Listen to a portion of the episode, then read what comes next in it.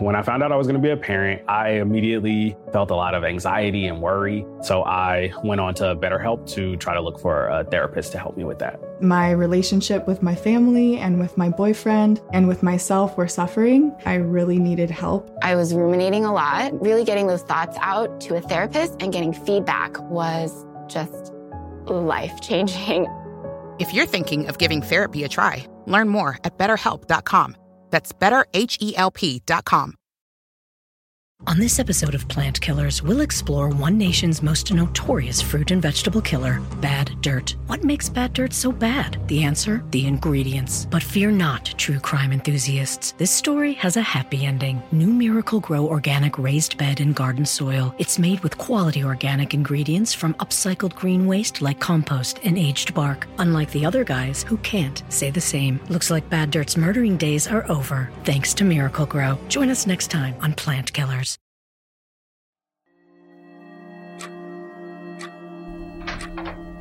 Previously on Bear Brook. Do you need another Coke? Oh, you all right? All right, Larry. Uh, your prince came back. Curtis Kimball. Curtis Kimball. Our Gerald uh, Mock, uh, what's his name? Mockerman? Who the heck is this guy, really? And who's that little girl? I've always tried to live by the model that there's no defense against the truth. But sometimes it's hard to find out what the truth is. You got one side, the other side, and something down the middle that people might perceive to be the truth.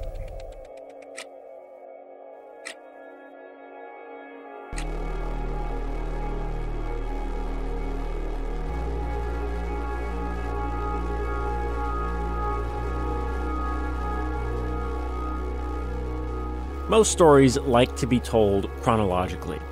This happened, and then this happened, and so on. But in so many ways, this is not your typical story. The narrative arc is more like a four dimensional maze, one that bounces around through time and around the country. It's all connected, but it's hard to know where to start. The beginning, the middle, the end, they all change depending on where you come in.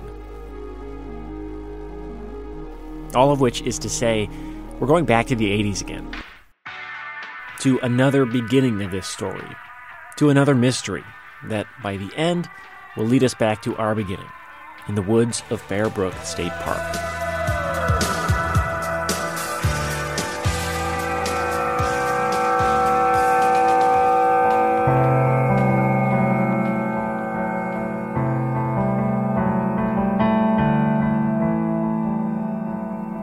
This is Bear Brook. I'm Jason Moon.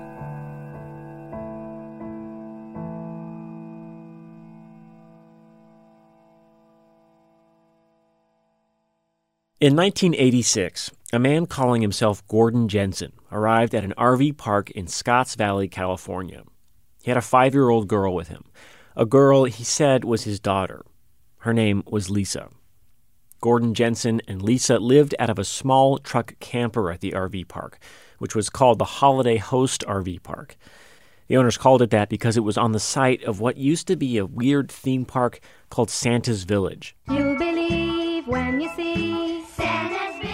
In its heyday, Santa's Village was 25 acres of Christmas on steroids. There were gingerbread houses, a toy factory, even a refrigerated North Pole that kids could stick their tongues to. But the theme park went out of business, and all that had been left to rot. By the time Gordon Jensen and Lisa arrived, it was like a Christmas ghost town in the woods. Also at the Holiday Host RV Park in 1986 was an elderly couple, Richard and Catherine Decker. They were from San Bernardino, California, about seven hours south. They were only staying for a few months. Richard had landed a temporary job with the state. The Deckers became friendly with Gordon Jensen and Lisa. They had a grandson. He and Lisa became playmates. Before long, the Deckers started keeping an eye on Lisa while Gordon Jensen was busy. And they grew fond of Lisa, started to really care for her.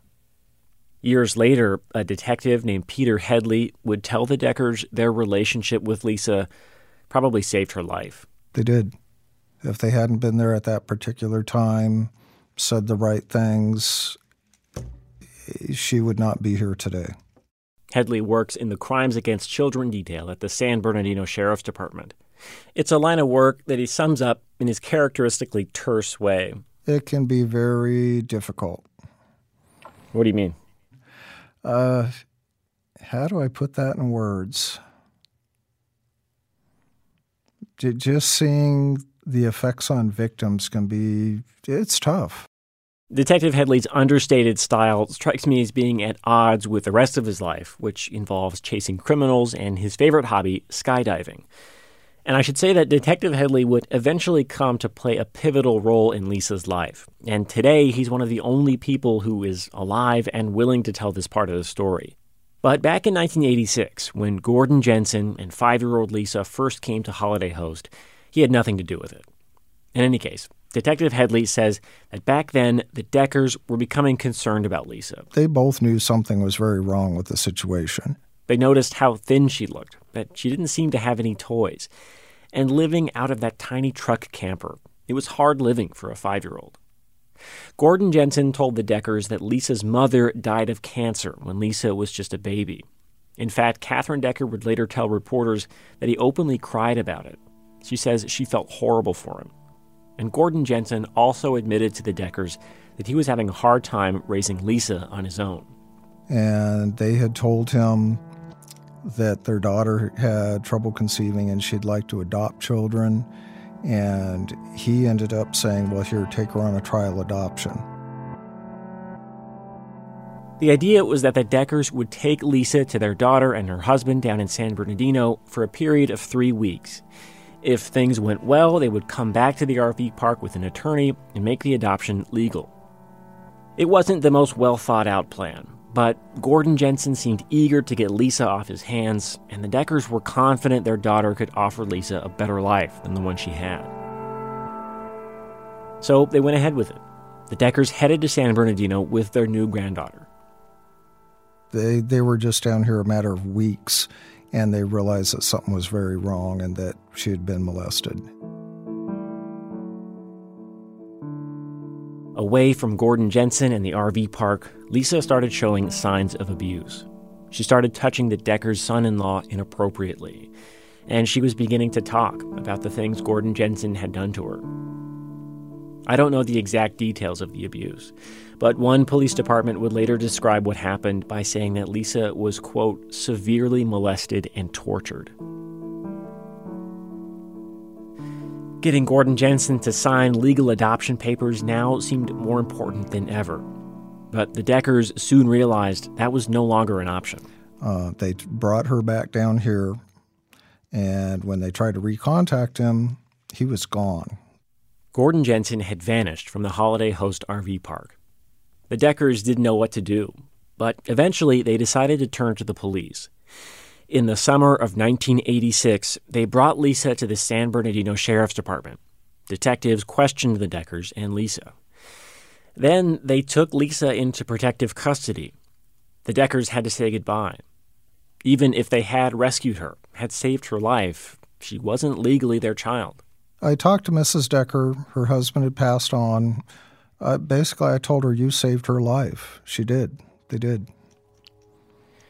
What? How did she take that when you told her that? She was very emotional. Um, she had always wondered what had happened to Lisa, and really cared about her. Do, do, as far as you know, have they ever reconnected? I have talked to Mrs. Decker and told her what had happened afterwards. And I passed on information to Lisa about Mrs. Decker. I don't know if they ever connected or not. Lisa went into foster care and was eventually adopted. Today, she's married with three children of her own. She's asked for privacy from reporters, but in a statement released through law enforcement, she says she's living a quote, happy and secure life.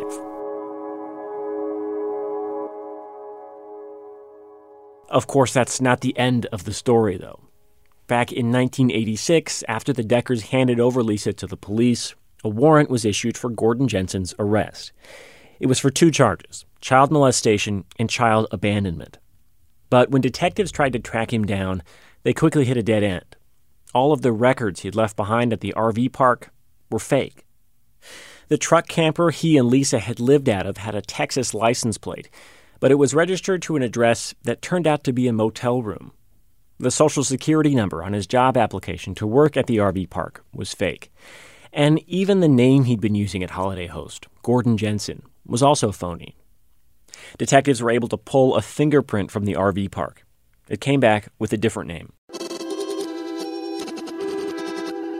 Curtis Kimball.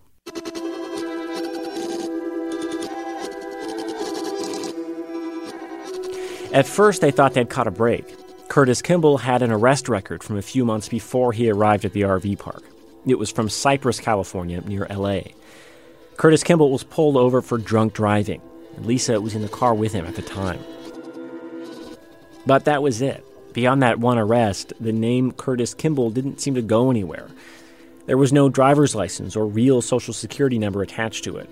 Nothing that could tell detectives where he was from.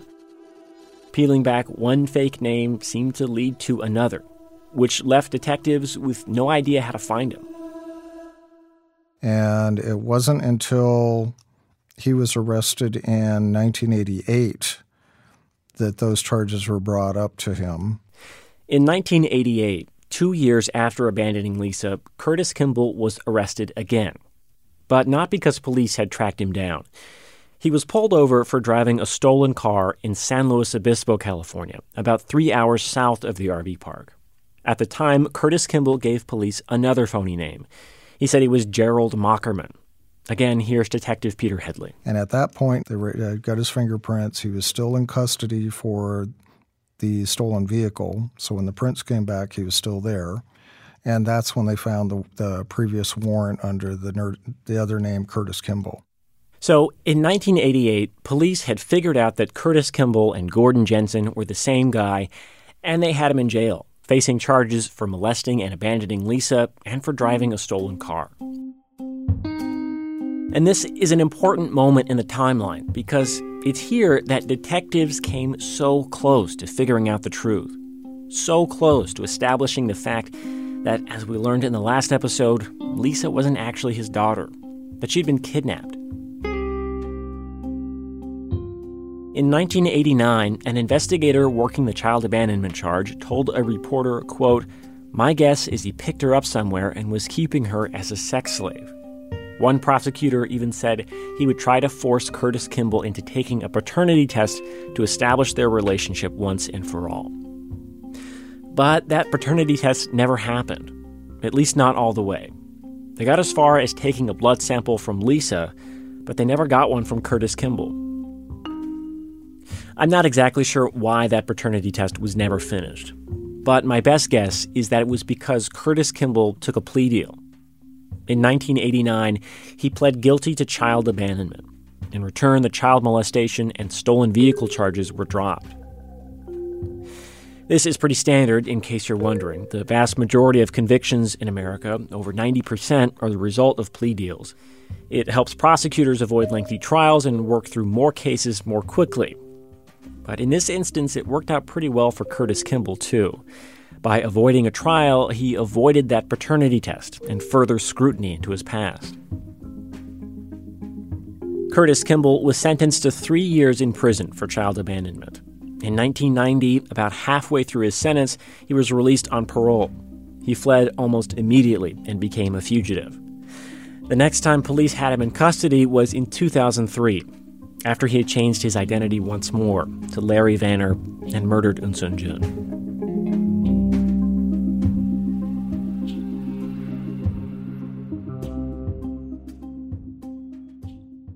It's hard not to wonder how things might have gone differently if that paternity test had been finished back in 1989. Prosecutors could have charged Curtis Kimball with kidnapping and child abduction, charges which could have put him away for a lot longer than a few years. And maybe most importantly, the investigation into Lisa's true identity could have gotten started right away. Instead, it wasn't until 2003, some 14 years later, that the investigation into Lisa's identity began. And if not for Contra Costa County Detective Roxanne Gruenheid, it might never have began. Remember, she was investigating her own case, the murder of Eunsoon Jun, when she first learned about Lisa. And for whatever reason, a hunch, an intuition, she decided to finish that paternity test detectives had started so many years earlier. I got the report back that was scientifically definitive. Like, this person is not biologically related to this person. And I'm like, holy moly, you know what I mean? Like, this is crazy right now. Like, there's like. Once Roxanne saw the results of that paternity test, she called the San Bernardino Sheriff's Department. That was the police department where the Deckers had brought Lisa back in the 80s, so they had jurisdiction over the case. But by 2003, the detectives in San Bernardino who first worked on the Lisa case, who had spoken to the Deckers, were gone. The new detectives didn't know that their predecessors had once openly speculated that Lisa was a sex slave. Roxanne says all they knew was the official story that ended up in the case file. They had a little girl her father hurt her, gave her away to these this couple. He went to prison. Her mother's purportedly deceased. She goes to foster care and is adopted. For all intents and purposes, back then, their case was closed. And so here I am calling from 20 years later, going, hey you guys have a there's the, there you got to there's a you got to work this. Like you got to find out who she is. And the response first was like you know we don't have a we don't have an open found ch- child case. And i'm like yeah you do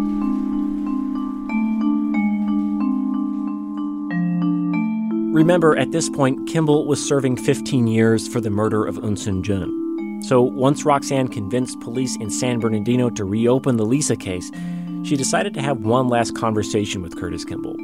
She went to the Pleasant Valley State Prison in Coalinga, California, and asked him point blank, where did Lisa come from? Where were her real parents?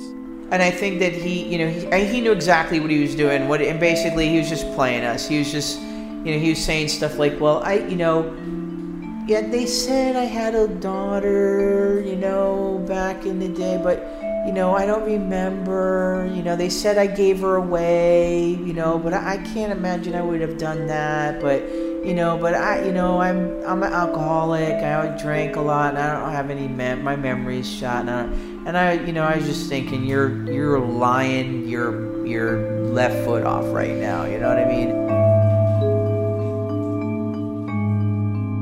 Roxanne didn't get anything useful out of Curtis Kimball, and no one ever will. That's because in 2010, Curtis Kimball died at the High Desert State Prison in Northern California. According to his death certificate, the cause of death was a mix of pulmonary emphysema, pneumonia, and lung cancer. His body was cremated, and his ashes were thrown into the ocean off the coast of Santa Cruz. Curtis Kimball had no visitors while he was in prison, not even a single phone call. He never tried to make a deal with prosecutors with the information he had. He never bragged about it to other inmates. As far as we can tell, he never told anyone the truth about his life. Whatever he knew about who Lisa really was or what happened to her mother, he kept it all inside. And when he died, it was gone.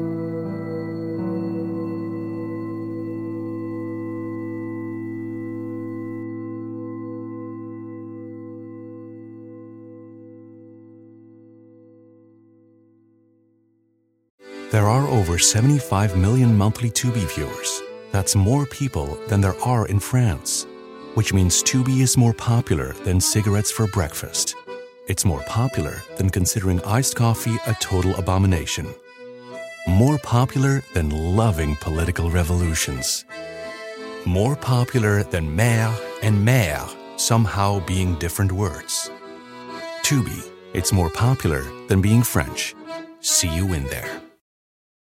Save big money on protecting your garden. Now at Menards. Messina's Animal Stopper is a liquid repellent that prevents pesky animals from damaging your garden. Available in a convenient, ready to use bottle. It lasts for up to 30 days, regardless of weather and watering. Save big money on Messina's Animal Stopper at Menards. And check out our weekly flyer on menards.com for more great deals happening now. Save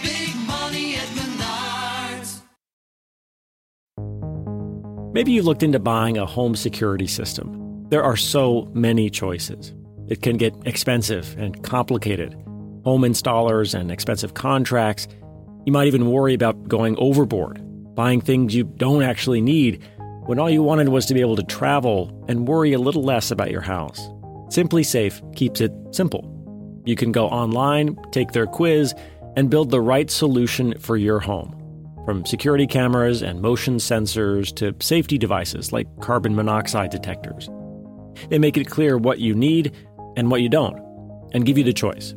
Or you can choose from one of their packages if you aren't sure where to start, or add to your system later. Again, they keep it simple. SimpliSafe was named Best Home Security Systems 2024 by the US News and World Report. The Newsweek ranked it Best Customer Service in Home Security. It's backed by 24 7 professional monitoring for less than $1 a day. They don't make you sign a contract, and there's a 60 day money back guarantee. SimpliSafe has given thousands of people peace of mind, and you can have it too. Get 20% off any new SimpliSafe system when you sign up for Fast Protect monitoring. Just visit simplisafe.com slash bearbrook. That's simplisafe.com slash bearbrook. There's no safe like SimpliSafe. In 2003, when the San Bernardino Sheriff's Department opened a new investigation aimed at finding her true identity, Lisa was 22 years old. But that investigation quickly went nowhere, for all the same reasons the Bear Brook investigation did. No identity of the victim, nowhere to begin. And for 10 years, there was little movement on the case. Then in 2013, when Lisa was 32 years old, Detective Peter Headley took over the case. He's the understated skydiving detective we heard from earlier. When Detective Headley took over, the road to solving the case was as steep as ever. Nearly everything Curtis Kimball had said to anyone was a lie, and Lisa was so young when she was abandoned that she couldn't offer much help to detectives. Meanwhile, Lisa's identity wasn't the only mystery detectives were trying to look into. When the case was reopened, detectives had looked back over the story of Lisa's abandonment with the knowledge that Curtis Kimball was capable of murder. Under this new light, new questions arose, like where was Lisa's mother? Had Curtis Kimball killed her? And there was also a story that five year old Lisa had told detectives back in the 80s when the Deckers brought her in. A story that, in retrospect, seemed much more ominous than it had when Lisa was a child. When she was f- first recovered, she was asked if she, about other siblings, and she had said that she did have other siblings, but they had died while they were out camping from eating quote unquote grass mushrooms. Hmm. When you hear that story from Elisa as a child about the mushrooms, you know, what do you what do you hear as a as an investigator when you hear that? There's more victims.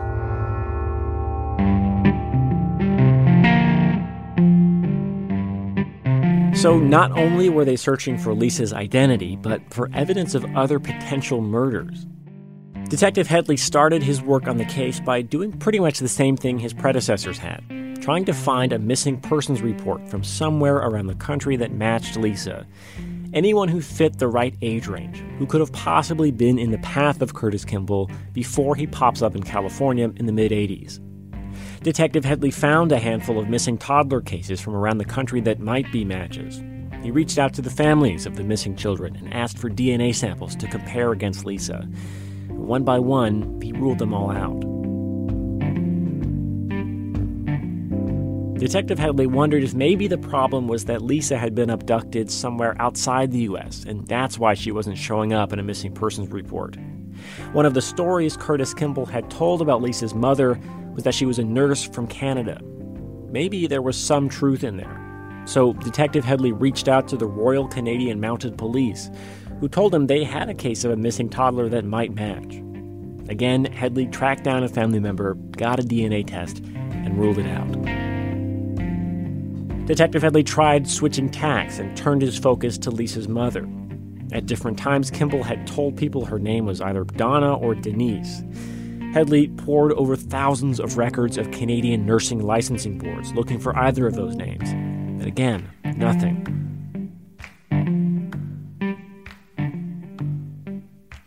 Detective Headley tried switching focus again, this time to Curtis Kimball.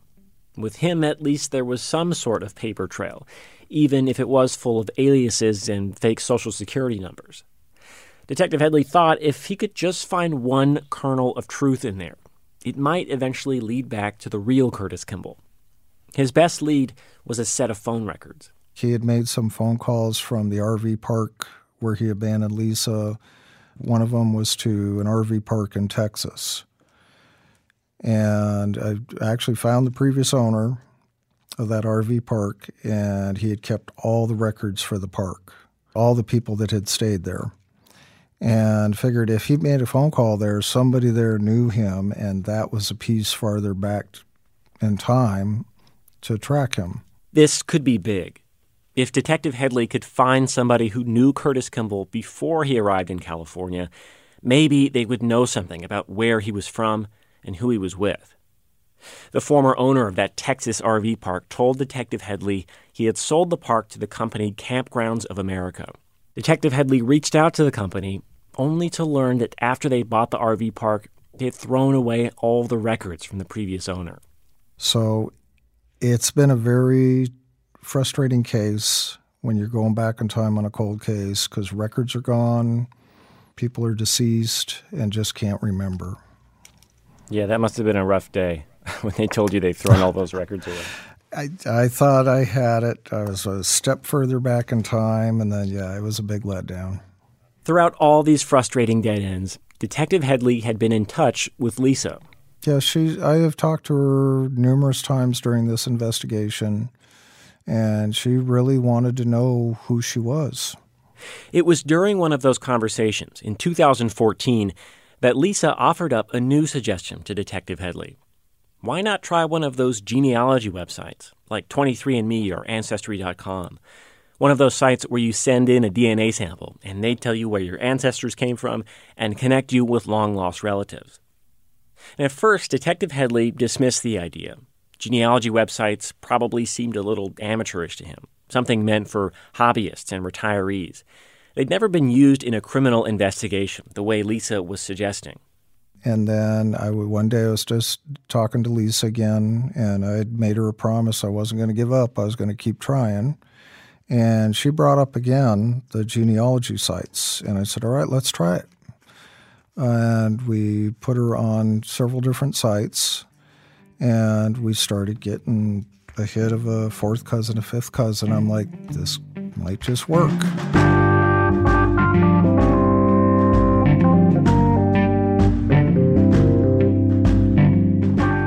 Lisa and Detective Headley didn't know it yet, but what they were doing would soon change the face of forensic investigations. It was the beginning of an investigative technique that would not only solve the mystery of Lisa's identity, but also cases from all around the country, some of which had baffled police for decades.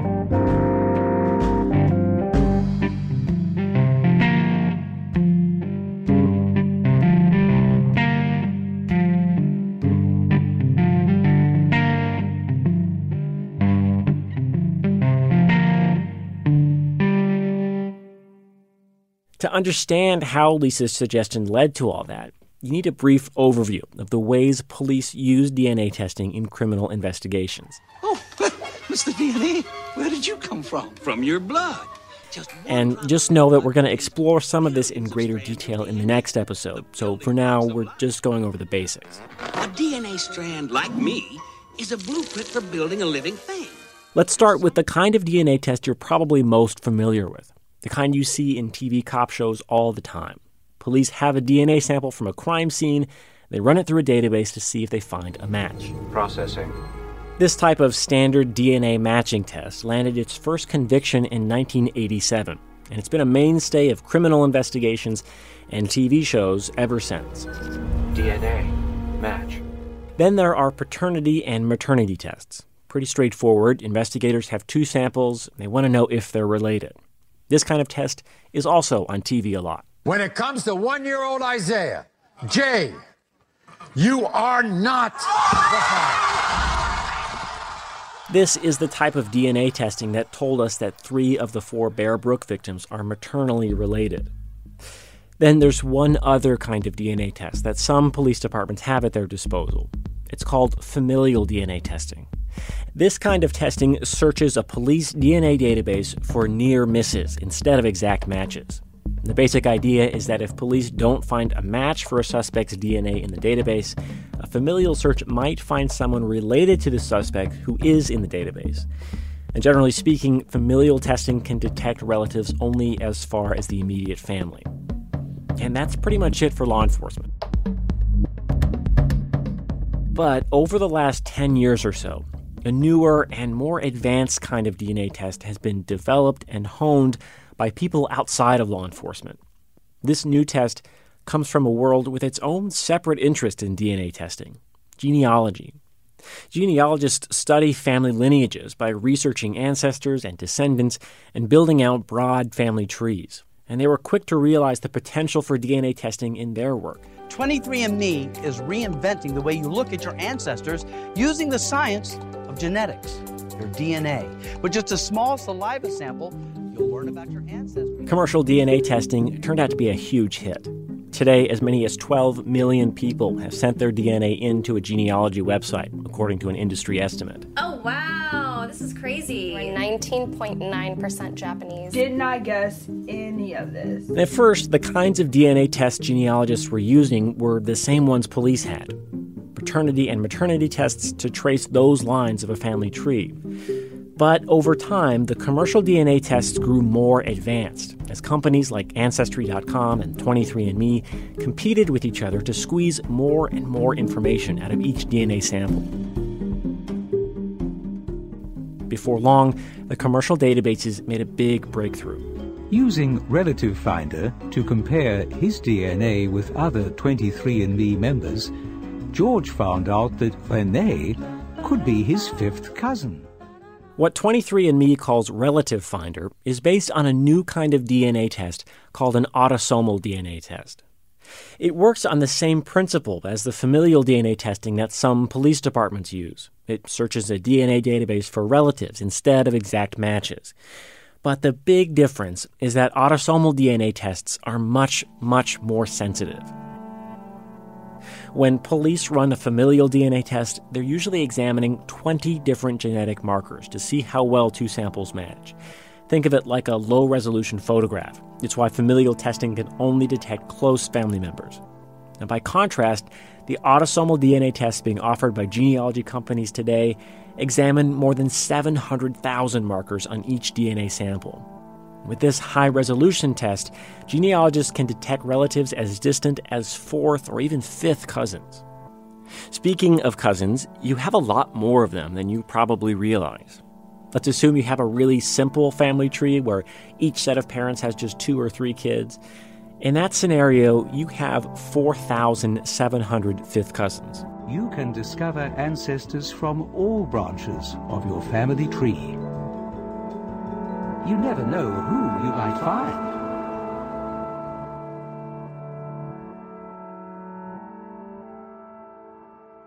So, this is where things were at in 2013 when Lisa suggested a genealogy website as a way to find her family. And we started getting a hit of a fourth cousin, a fifth cousin. I'm like, this might just work. The matches were a starting point, the first blood relatives Lisa had ever known about.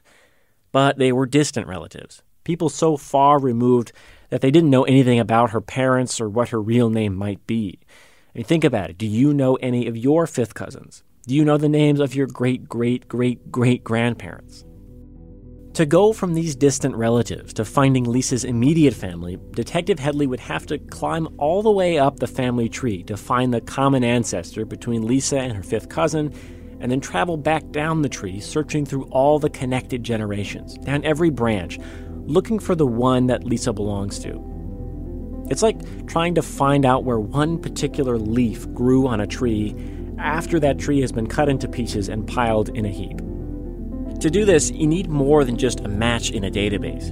You need to be well schooled in the ways of traditional genealogy birth and death records, wedding announcements, obituaries, social media. Detective Headley realized he was going to need some help. Detective Headley reached out to a nonprofit called DNAadoption.com, which had been using genealogy for years to help adoptees find their biological parents, which is how we met this woman. I'm Barbara Rae-Venter, and I'm a genetic genealogist and search angel. That's genetic genealogist and search angel. Barbara is originally from New Zealand, though now she lives in California. She picked up genealogy like so many others do, as a hobby in her retirement. She put her own DNA online in 2012 and found a cousin from the UK she'd never met before. The cousin was a 70 year old man who told Barbara he had just learned from his DNA test that the man he'd always thought was his father wasn't. I had no idea how to help him. And so what I did is I went online and I found an online course that was offered by uh, DNA Adoption, and I took that class. Um, and that's actually the technique that I use for doing all of the work that I'm doing now. From one online class, Barbara quickly rose to become an expert in the field. Her PhD in biochemistry, which she has in addition to her law degree, may have helped. Barbara started volunteering with DNAadoption.com, and before long she was teaching that class she took, along with other duties like answering all the emails that came into the website. And so back in March of 2015, uh, there was a webmail that came in from Peter. And basically, he just asked the question: Is is the technique that we were using, that we were teaching to adoptees to find their birth relatives, could that be used to identify somebody who didn't know either who she is or where she was from? And she said yes, but since you don't have any geographical information, it's going to be a lot harder. Usually, with an adoptee, they'll know that they were from this state or this area um, just from where they were adopted. And with Lisa, we had nothing. The task was daunting. It would be a real test of what genetic genealogy was capable of. But Detective Headley was out of options, and Barbara enjoys a good challenge.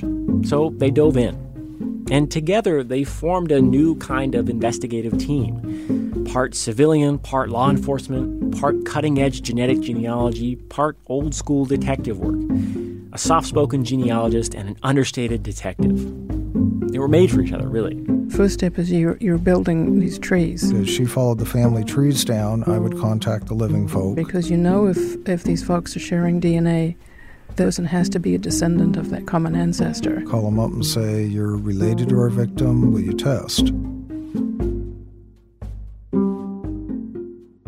Will you test? Asking that question became a big part of Detective Headley's job during the search.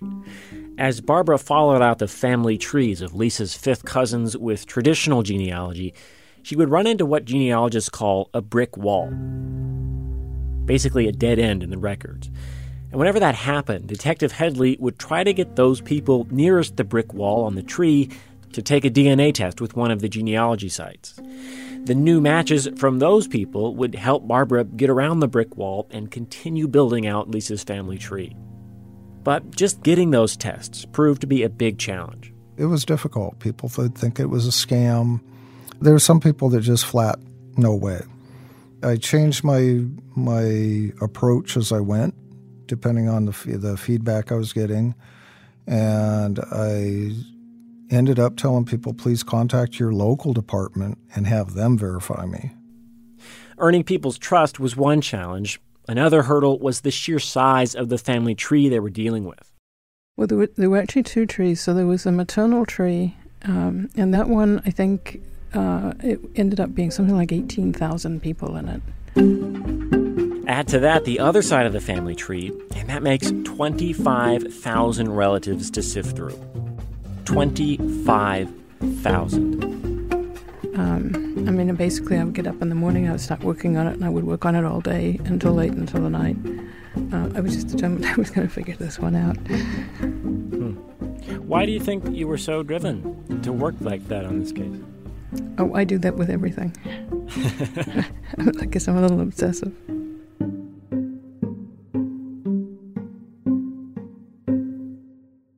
Barbara wasn't paid for any of this, by the way. To her, the project was just like any of the dozens of adoption searches she had done over the years using the same basic technique. Although, of course, I mean, there was in the back of everybody's minds that Lisa's parents may not be alive, that she may have been killed at the time that, that Lisa was abducted. Um, we weren't really sure what we were going to find. So there was sort of that lurking in the background. Barbara didn't do all of this work alone, though. She had help from volunteers at her local genealogy society. And she also picked up new volunteers along the way from an unexpected source from Lisa's extended family. As Lisa's family trees grew, some of her newfound cousins offered to help Barbara with the project. So we probably had over 100 people who were actually helping build trees and do research and brainstorm and, and so on. It took a little more than a year, and what they estimate was about 10,000 hours of work. But in the summer of 2016, Barbara Rae-Venter and her army of volunteers did it. They narrowed down the genealogical possibilities of who Lisa's mother was to just one person. Barbara immediately called and left a message with Detective Headley. And he called me back a couple of hours later and he said, mm, No such person, she doesn't exist. And so uh, we, we knew that she did exist because we had her grandmother's obituary and we had her brother's obituary. And so, um, you know, of course, immediately Pete figures out what it is, is that unfortunately it meant that she was probably deceased. The police databases Detective Headley was looking at are made up of things like DMV and voting records. So if a person hasn't been driving or voting in a long time, they're not likely to show up. Detective Headley contacted the closest living relatives of Lisa's mother that he could find. And for the first time, he spoke with someone who could remember Lisa herself. I was talking to one of her relatives, and they remembered her mother and her moving away, and they never heard from her, uh, from them again. That's when the pieces fell together, and it, it felt great.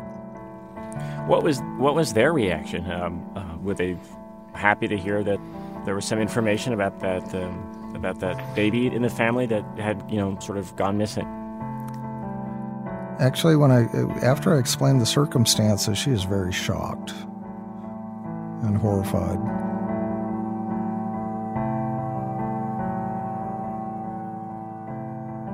30 years after she was abandoned at the Holiday Host RV park, Detective Peter Headley called Lisa to tell her her real name. Just being able to tell Lisa who she is, that was tremendous. That that was tremendous satisfaction. It was very it was, it made it all worth it. Her name was Dawn. Dawn Beaudin. She was from New Hampshire.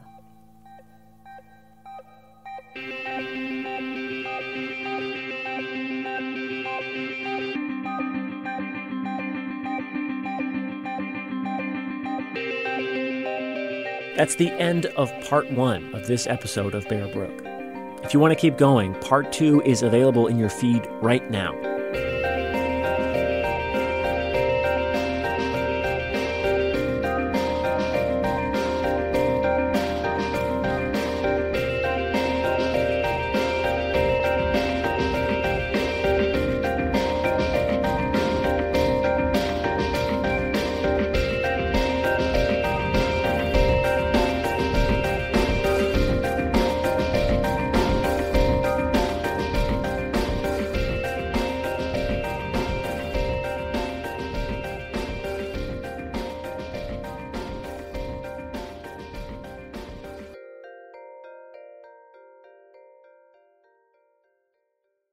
Save big money on protecting your garden. Now at Menards. Messina's Animal Stopper is a liquid repellent that prevents pesky animals from damaging your garden. Available in a convenient, ready to use bottle. It lasts for up to 30 days, regardless of weather and watering. Save big money on Messina's Animal Stopper at Menards. And check out our weekly flyer on menards.com for more great deals happening now.